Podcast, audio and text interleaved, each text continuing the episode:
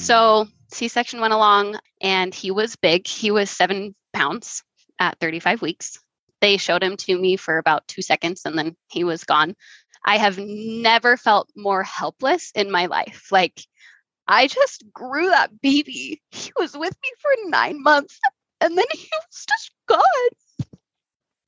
Yeah, he was he was gone and my husband was gone and they were just sewing me up, doing their business as usual. And I was just, you know, wondering when I was going to get to see my baby and hold him. Kendra, when he was born, was there any true reason that they needed to take your baby away from you other than the fact that he was 35 weeks? No, there was not. He had Apgars of eight and nine. He was completely fine. There was zero reason other than hospital policy. I'm Cynthia Overgard, owner of Hypnobirthing of Connecticut, childbirth advocate, and postpartum support specialist. And I'm Trisha Ludwig, certified nurse midwife and international board certified lactation consultant. And this is the Down to Birth podcast. Childbirth is something we're made to do, but how do we have our safest and most satisfying experience in today's medical culture? Let's dispel the myths and get down to birth.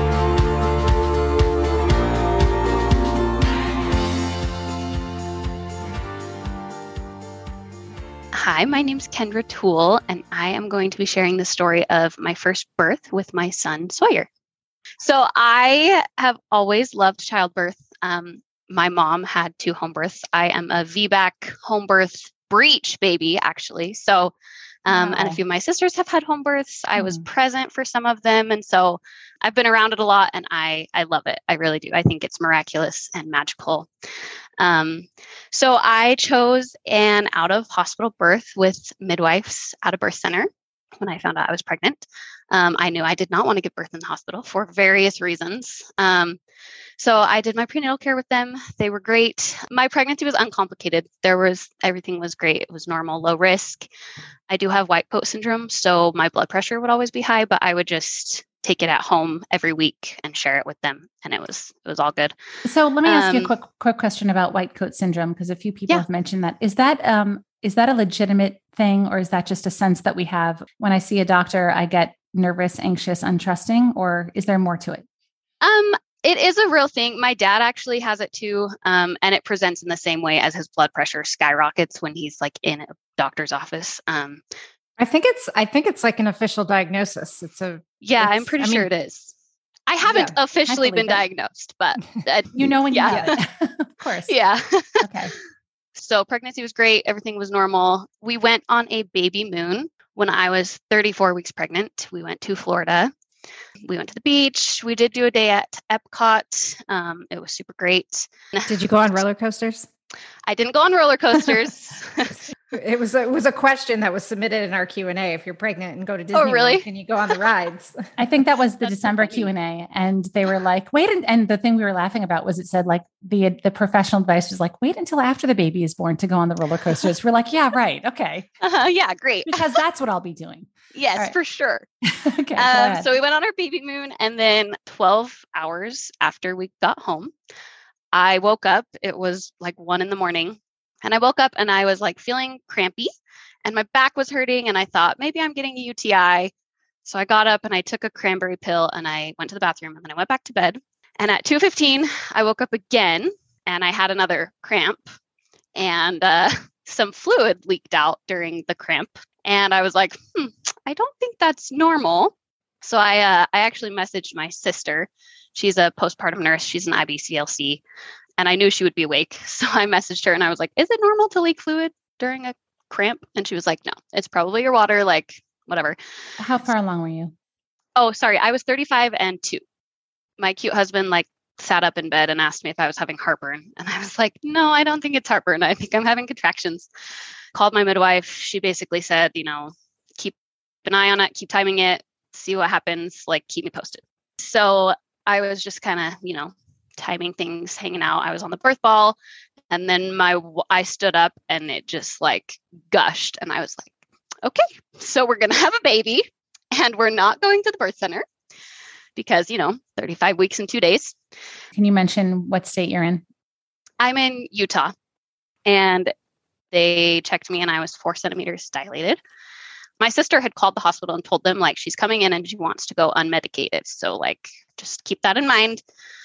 And the nurse, um, in the moment, I thought she was being great because she was like, That's great. I'll just leave you alone. Like, do your thing, which seems great. But looking back, I definitely could have used some actual like support. And this was during COVID. So nobody else was allowed to come. It was just me and my husband.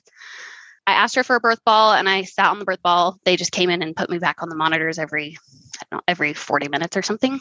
At one point, I did get in the shower on the birth ball. They tried to do the wireless monitor, but of course, that didn't work. So then they put me back in the bed. See, um, I, let's just slow down here. Let's slow down here. This is really important yeah. to understand. You went in the shower. I went in the shower. The monitor didn't work in the shower. So rather than foregoing mm-hmm. the monitor, they mm-hmm. forego the shower because they're right. catering to the monitor. Right. That's all I had to say. They're catering to themselves essentially because that monitor makes their job easier, right? Um, so yep. I got out of the shower. Um, I was having really bad back labor. So in the shower, my husband was just like holding the hot water on my back and I was sitting on the birth ball. Around seven o'clock, the doctor that was there came in and he was very rude.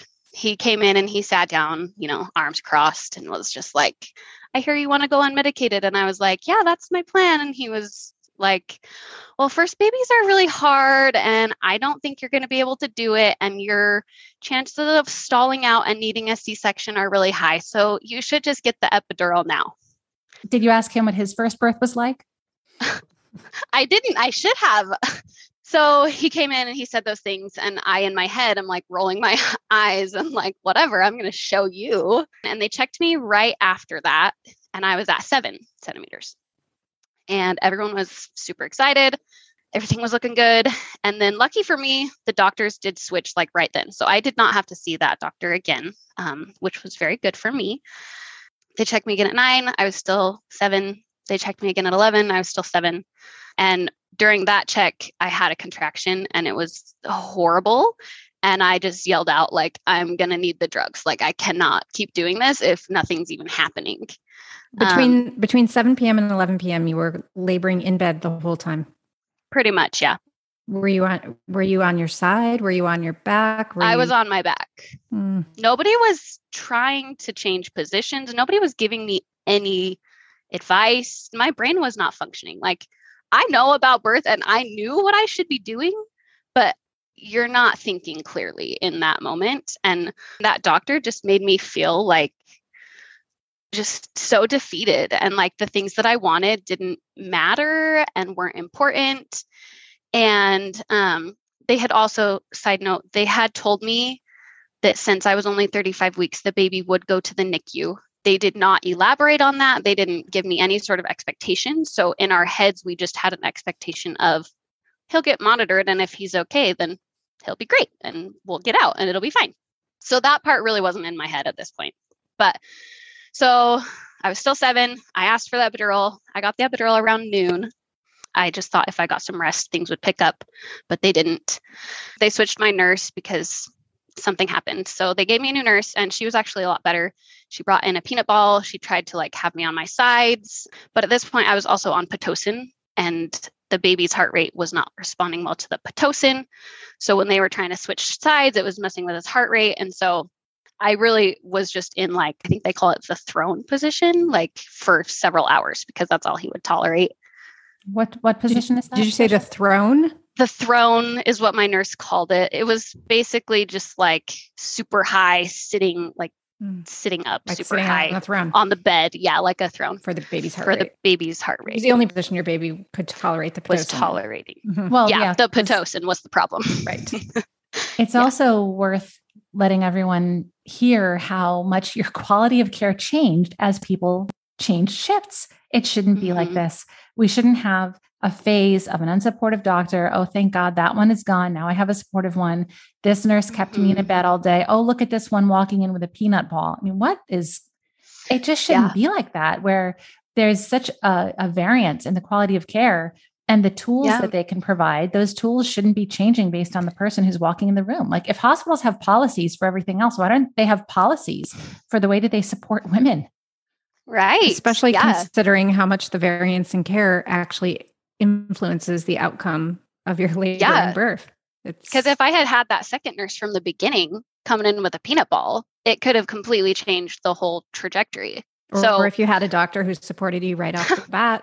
Yeah, if I had a doctor that didn't make me scared and feel unsafe, that would have. If you had helped. stayed in the shower standing, which was your inclination, yeah, etc., mm-hmm. etc., etc., etc. So at five thirty, they came in and they called a C section. So um, we went to the operating room. My husband was able to come, which was great. Um, they did not strap me down, which I appreciated. They gave me some kind of medicine right before we went in, and it definitely made me throw up. So I threw up on the operating table, which was horrible. Um, but the anesthesiologist was super great. He like got right over my face and he was like, "This happens all the time. Like, don't worry about it. We got this. We're we're good." I so wish they would. Nice. I wish they would appreciate that. It doesn't happen all the time to you. Yeah. It's easy for them to say it happens that's all the true. time. It's just another day at work to them. But that yeah. for you, that can, that's something you'll remember your entire life. Yeah. Yep. And if they would only understand that, if they could just say, look, we do see this all the time. We know this is difficult for you, or it it's feels hard. scary to you, or it's hard for you. We see this and we know this to be safe. That would be reassuring. But to wave yeah. it away and poo poo it because it happens all the time. No, it doesn't happen all the time to the person you're speaking to. Yeah. Big difference. So true. So true. Yeah. So they uh, got me all prepped. Um, I will note that the doctor that was assisting, um, his phone started ringing like right before they were going to cut me open, and he had the nurse answer it for him. So they're like cutting me open, and he's like trying to talk to this nurse who's talking on his phone about a meeting that he's supposed to be at. And that just really irritated me because you're not going to leave in the middle of my surgery anyway. So, like, let the person leave a message and you can get back to them later. It just made me feel like, like, shouldn't this be your focus? You're cutting me open. I don't understand. So, I, th- I think it goes back to what Cynthia was just saying about this is just another day at the job yeah. for them. Mm-hmm. So they're yeah. talking about their upcoming weekend plans or their golf game yeah. or taking phone mm-hmm. calls or mm-hmm. even responding to emails. And they're not talking to me. But for you, this is yeah major life defining moment. Mm-hmm. Your baby's about to be born. You're you're undergoing major surgery. You're terrified. This is not what you wanted.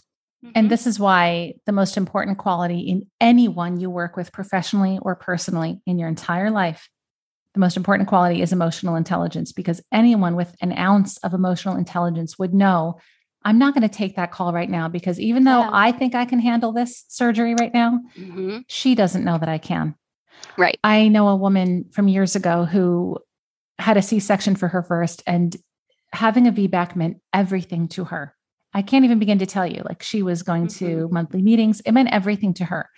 And she had a second labor that was very difficult. And after 24 hours of truly crying, trying, going through everything, she had to relinquish to a C section.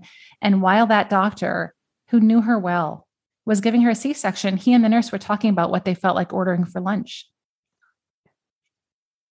It's very common. Oh, yeah. And seriously, neither one of those doctors like spoke a single word to me the whole time. I was and just there. Remember that you will remember yeah. that he was talking to her about, oh, check who's calling me right yeah. now. You'll remember that mm-hmm. detail. What was nothing Forever. to him that he doesn't remember, you will remember yeah. that. Yep. Yeah. So C-section went along. Um, baby was born at 6:41 p.m. and he was big. He was seven pounds at 35 weeks. So he was good size. Um, they showed him to me for about two seconds and then he was gone. And I had told my husband to follow the baby.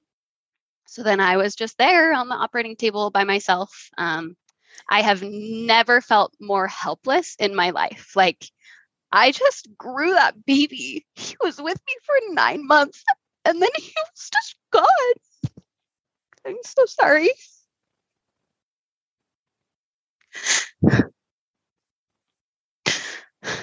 It's been a while since I've told this story, but um, yeah, he was he was gone and my husband was gone and they were just sewing me up, doing their business as usual.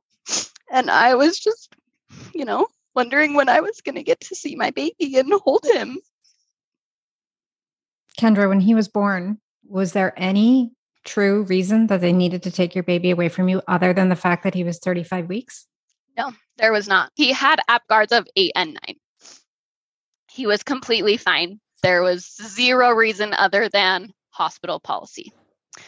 Um, and that is the overarching theme of my story is that it's not individualized care it's hospital policy and they don't they don't care what's happening with you or your baby they care that they're checking their boxes and that they're following the rules so yeah uh, baby was born my husband went to see him. He came back and told me like he's doing great. Like they've got him. I'm going to stay here with you for a few minutes. So then we went to recovery and they fed me a disgusting turkey sandwich, but I was so hungry that I was like, whatever, I'll just eat this. And while we were in the recovery room, the nurse practitioner from the NICU came over and she she did say like your baby's stable and doing well. Um, but then her follow up was I heard you don't want the erythromycin eye ointment is that true is that correct and we said yep that's correct we don't want it and she, of course, proceeded to tell me that my baby could go blind or die.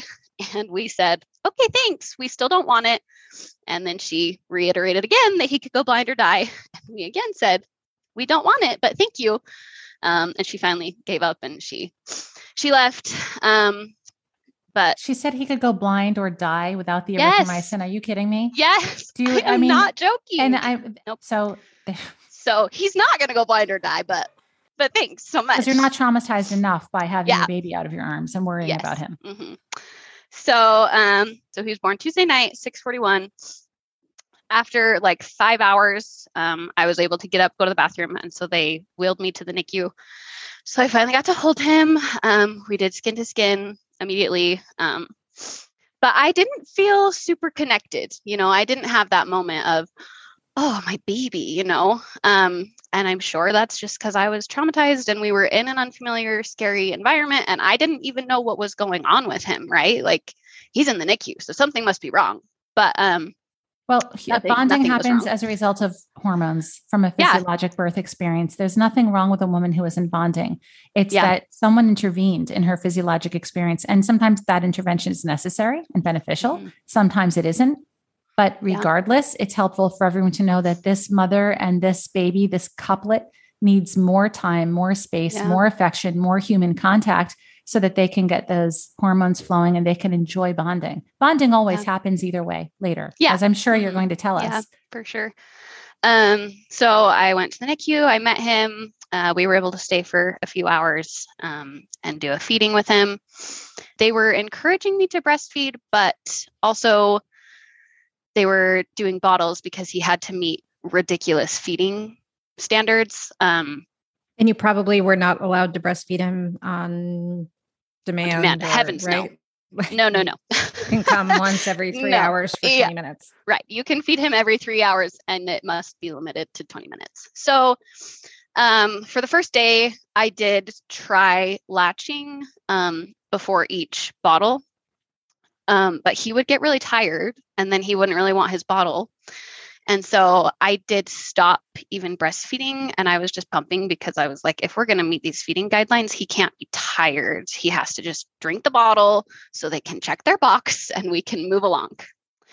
So I stopped breastfeeding. I was just pumping. Um, and come Thursday, we still really hadn't had any NICU doctor tell us, like, here's what's happening with your baby. Here's what we're doing to help him. Here's what needs to happen so he can go home. There had been no, we hadn't even talked to anybody else besides the nurses, really, by this point. So on Thursday, the doctor that was doing rounds on me, I hadn't met him yet, but he came in and he was awesome. He sat down and had a full on conversation with us. And he asked us how the baby was doing. And we said, we don't really know. Like, they haven't really given us a lot of information. And he said, Well, that's ridiculous. You need to know what's happening with your baby. And he, bless his heart, he like marched right down to the NICU and told them, You need to get in there and talk to them about their baby because this is not okay. So, sure enough, like an hour later, the neonatologist came into our room and he told us, you know, with premature babies, it's like three major things breathing, temperature regulation, and feeding. And he said, Your baby's doing great with temperature and um, he's doing great with breathing and temperature regulation. We're just working on his feeding. And in my mind, I was thinking, I don't understand. He is eating great. He's really had no problems. Um, I guess he was having a little bit of trouble regulating his blood sugar, but probably because he was away from me. Um, if he had been able to be with me, I'm sure it would have evened out even quicker than it did. Um, but they never had to treat it with anything other than just feeding every three hours. So, so working um, on his feeding meant we're just we're just feeding his, him his bottle we're feeding every three him. hours, and he's yep. doing fine. He was uh-huh, gaining uh-huh. weight. He was breathing yep. normally. He was regulating normally. temperature. He never had oxygen. He never had any interventions. Um, this is unbelievable. Saying, this is like I, it's I can't even believe I'm hearing I know. this. I know it's crazy. So, um, so he this neonatologist. Said, it's like, not that he stopped gaining. It's not that like there was really no. pooping, pooping, pooping normally, voiding normally. Everything was normal. How many days in the NICU? So this was Thursday. So t- this was day two. Um, and you know, in that moment, I was just like, okay, like I guess he's has something to work on with feeding. I didn't really know. So um, the doctor had said, like, if he doesn't take his full feedings, we'll have to do a gavage, a, a tube feeding. And me and my husband were both like, we really don't want to do that. Um, and if you are going to do that, will you please just at least notify us before you do it? And they thought that was the most ridiculous thing that we would ask them to notify us before oh doing God. that. They have the nurse gave me so much sass, and I was so bugged. Um. Anyway, so he had to eat 60 mils, day two of life, 60 mils every three hours. 60 mils. That's two That's ounce, much. two ounces of it's ridiculous. Two ounces of formula. I mean, yeah. a, baby who is nursing on colostrum is not yeah. taking two ounces, much less colostrum. Say much how much, less. Trisha? Say say the less because tablespoons. I mean, it, it's it, yeah. Because I mean, that's we don't we don't know out. exactly, but it's yes, it's teaspoons, tablespoons. Yeah. Sometimes maybe an ounce. Yeah. But two ounces every three Two hours is 16 ounces hours. a day. Mm-hmm. Yep. And, and if he didn't finish the bottle, they would tube feed him the rest of it. Oh my God. Because heaven forbid the baby just tell them, I don't want any more. I'm done. Nope. Can't listen to that. So that was Thursday. Friday came along and I I had to be discharged by Saturday because insurance would only let me stay for that long. Um, I mean, hindsight, grateful I had a C section so I could stay longer since baby was still in the NICU. Um, so Friday, it was basically same story. Like he has to eat all of his feedings for 24 full hours before we can think about discharging him. But he had already done that on Thursday. So I had called my sister on Friday and I was just like, I don't even know what to do. Like, they're not letting him out. He's fine. They're not doing anything for him if you're not ready to like let us leave, at least let him be in our room with us. The postpartum nurse can chart his feedings. It's not that difficult. Friday, I had called my sister, and she, um, my other sister, her mother in law, works at a NICU at a different hospital. So she just kind of asked, Is there anything we can do? And she suggested um, requesting a family care conference. Um, and so my sister called the NICU actually and was like, hey, we want a family care conference with the doctors and the NICU team to discuss what's going on with their baby. So that happened. Side note a social worker walked into my room on Saturday morning and said, Your urine sample from admitting tested positive for opiates. So DCFS is going to come talk to you. Oh my gosh. And we were like, What? Are you kidding me? I had not had poppy seeds. And I had never to this point taken a prescription drug of any kind in my entire life until they gave me some at the hospital.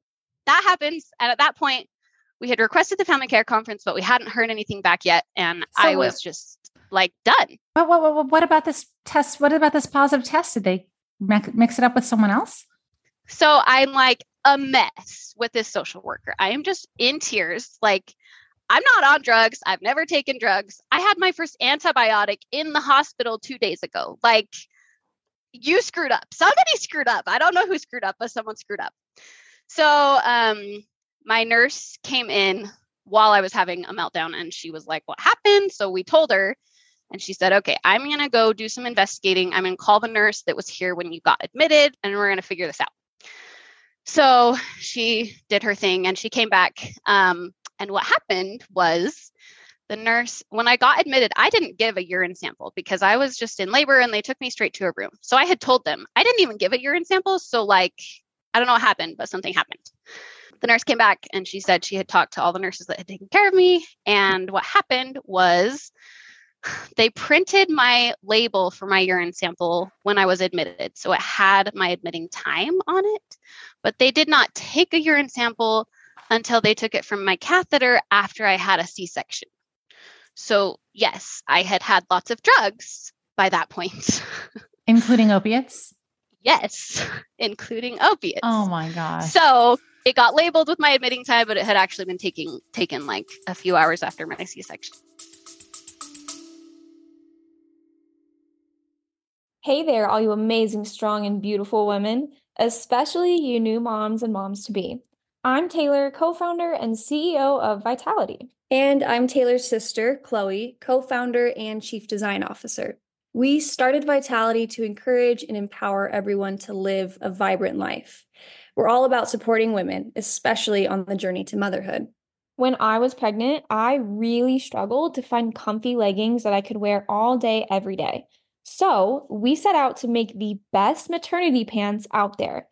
We took those pain points and designed pieces that were supportive and comfortable, including details like a high rise fit, underbelly seam, raw cut hems, and to top it off, we have an embedded silicone panel that acts like a built in suspension system for your low back, which is the first of its kind.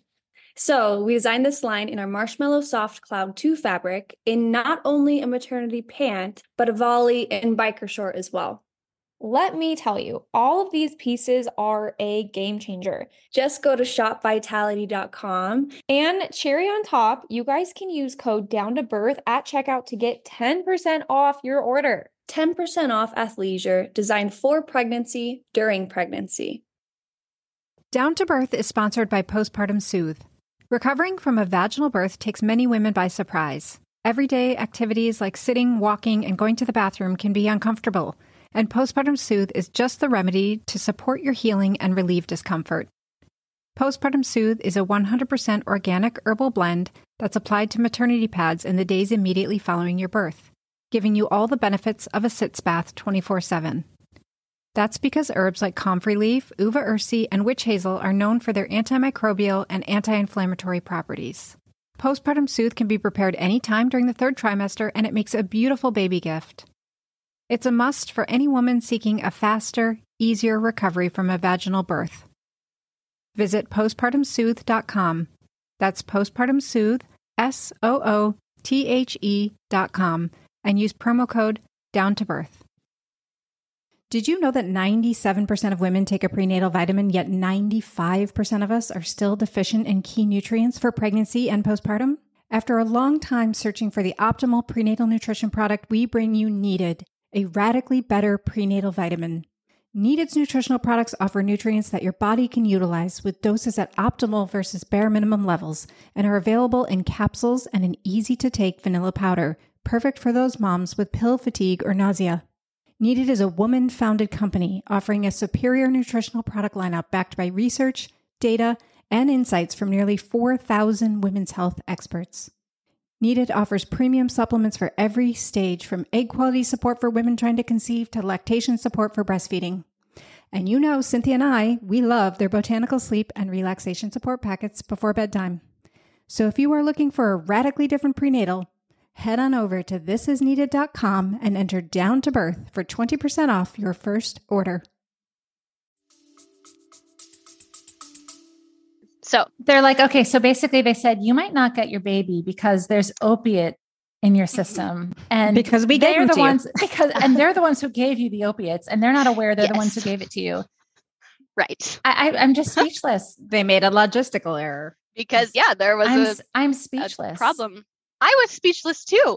I it was wild. Um, so they found out there was an error with my urine sample, so that got worked out. But they did say they were still going to send the baby's cord for testing just to double check. And I was, I said, okay, fine, whatever. Oh my gosh, wait a minute. Wait. I'm sorry. So they were still accused, they were still accusing you of potentially oh, yeah. doing drugs, even they though they let it go. absolutely, that is insane. Yeah. Because they said, now we realize we gave you the opiates, yeah. but we don't really know for sure that you're not also doing them on your own. And therefore right. that you should really get your baby from us. Yeah. and by the way, it's just a, it's another procedure they can charge for. Yes. I am speechless over this story. This is a for-profit hospital. I'm just going to throw that out there. It's not. Oh, um, yeah. Your, your clearly many days in the NICU for a perfectly healthy baby. There, yes. there's some financial incentive and a lot of ignorance, yeah. and a lot of coercion, and yes, all of the above. all the things, mm-hmm. all the things you don't want. So they were still going to send the baby's cord to get tested. Um, and I just said, okay, that's fine. And so this all happened Saturday morning. Um, and then Saturday afternoon, the NICU nurse practitioner had been called to a different hospital. So she hadn't done rounds yet. So we still didn't know what was happening.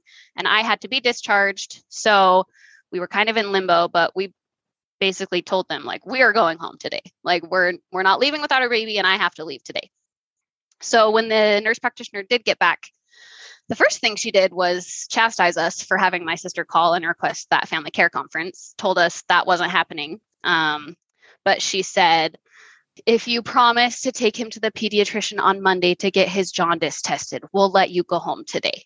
Oh, no. Mind no, you, no. jaundice had never been mentioned as any sort of issue the whole time he was there. It did not get brought up until that moment. I, I he was I never under lights. Believe this story. Yeah, it's so it's like their ego. So it's like, fine, you can yeah. have your baby, but now here's our condition because they had to mm-hmm. save face and act like they still had the upper hand on whether you get your baby. You have to promise them nothing. Yeah, I know. Yeah. So we said, okay, we'll take him to the pediatrician and get it checked on Monday. Please just let us go home. So they discharged us. We loaded up our baby. Um, I will say also the NICU nurse that walked us to our car she made the most annoying comment. She said, You guys are so brave to take your baby home so early. Oh. Wow. I I just like no I never wanted to, I never wanted to be here for even an hour. Literally, I wish I hadn't spent any time here. She was really implying it was risky. Mm-hmm. Yeah. Which was 100%. Scary. And it just blows me away because when we started in the NICU, the neonatologist had said when he came into our room to talk to us, he said, like, most babies are in the NICU until they hit 36 their 36 week mark, which would have been literally 12 hours after we left the hospital anyway. So please explain to me how it's so risky to take my baby home 12 hours earlier than he probably would have been discharged anyway. It's so not. it's not. Um, yeah, so that was the birth. Um, I did have my bonding moment um, the day after we got home. I was doing skin to skin on our couch, and I was like, the floodgates opened and the hormones got going, and it was amazing.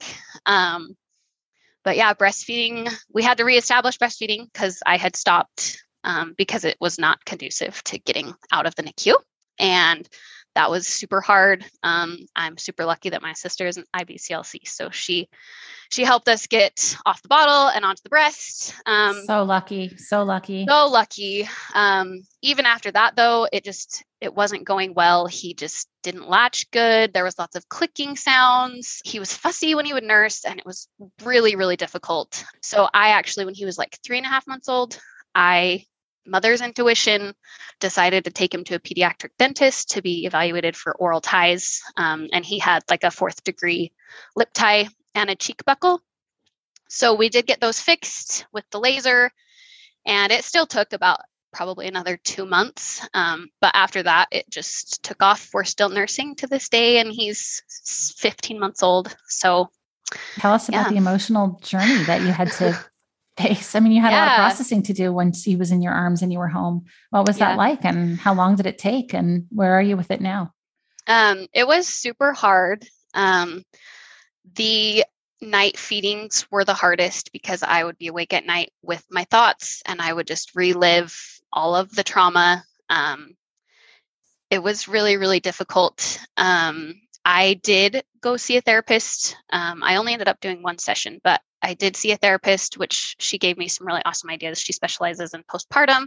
Honestly, just talking about it was the thing that helped me the most. I, my poor family had to listen to me rehash it all. I can't count how many times, um, but they were just there for me and they listened and they validated my feelings and they never made me feel like I was overreacting or like being unreasonable they just they just listened and they gave me love and they gave me support um, and that's that's what's helped me to heal. Um, i would say it probably took about i don't know six months before i really could be up at night and not relive all of the trauma. Um, and i do still sometimes i'll wake up and be like oh my gosh like I just had this horrible dream that we were back in the NICU and yeah, so it's still it's still hard, but I have skills and things that I do to cope with it. Can you um name the most uncomfortable emotions that you've had to repeatedly face?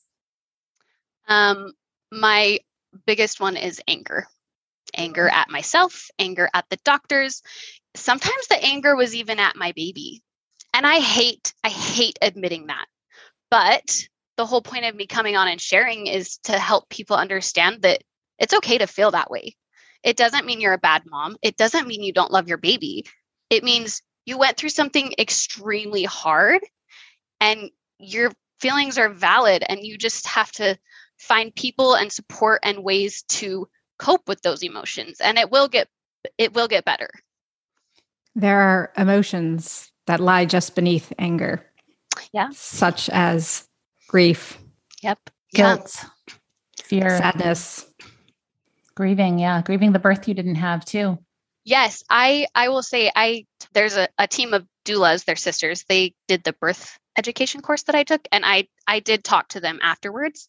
And one of them said, she said, I'm going to give you permission right now to grieve the birth experience that you didn't get to have it's okay to feel grief and it's okay to be sad that that didn't happen. And that is honestly, that was an aha moment for me of, oh, yeah, that's a big deal. That's something I planned for and that I hoped for and I wanted so bad and it didn't happen. So, yeah, permission to grieve. When I gave myself that, it helped a lot with processing all of the emotions you know and and the comment you made earlier about your family never making you feel you were overreacting it's impossible for a woman to overreact about how her birth went. It's impossible. You can't overreact. You can't overreact when your baby is taken in baby you. jail. there's no amount of overreacting. Yeah. with any birth i mean it's such a deeply intimate physical emotional and mental experience. No one goes through this experience with you. It doesn't matter who's in the room holding your hand no one knows your experience. Even a hurtful comment when everything else is so perfect is reason to be incredibly angry and have all the emotions. And you went through like assault after assault in your in your story.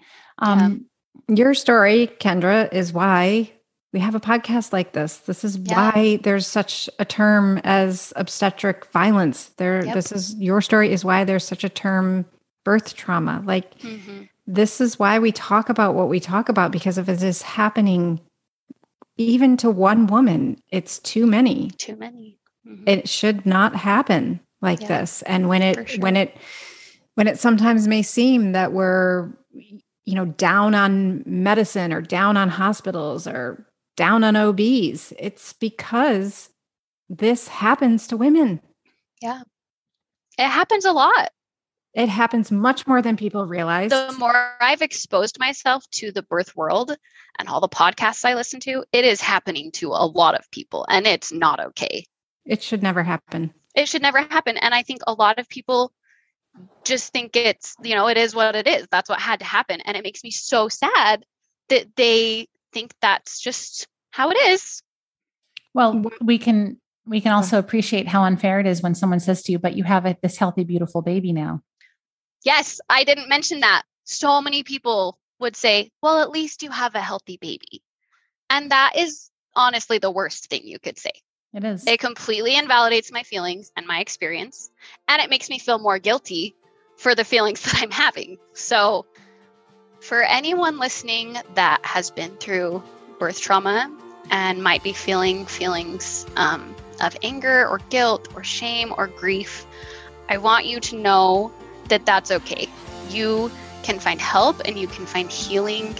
They are emotions that deserve validation and attention. And once once they receive that, you can heal and you can move forward in a positive way.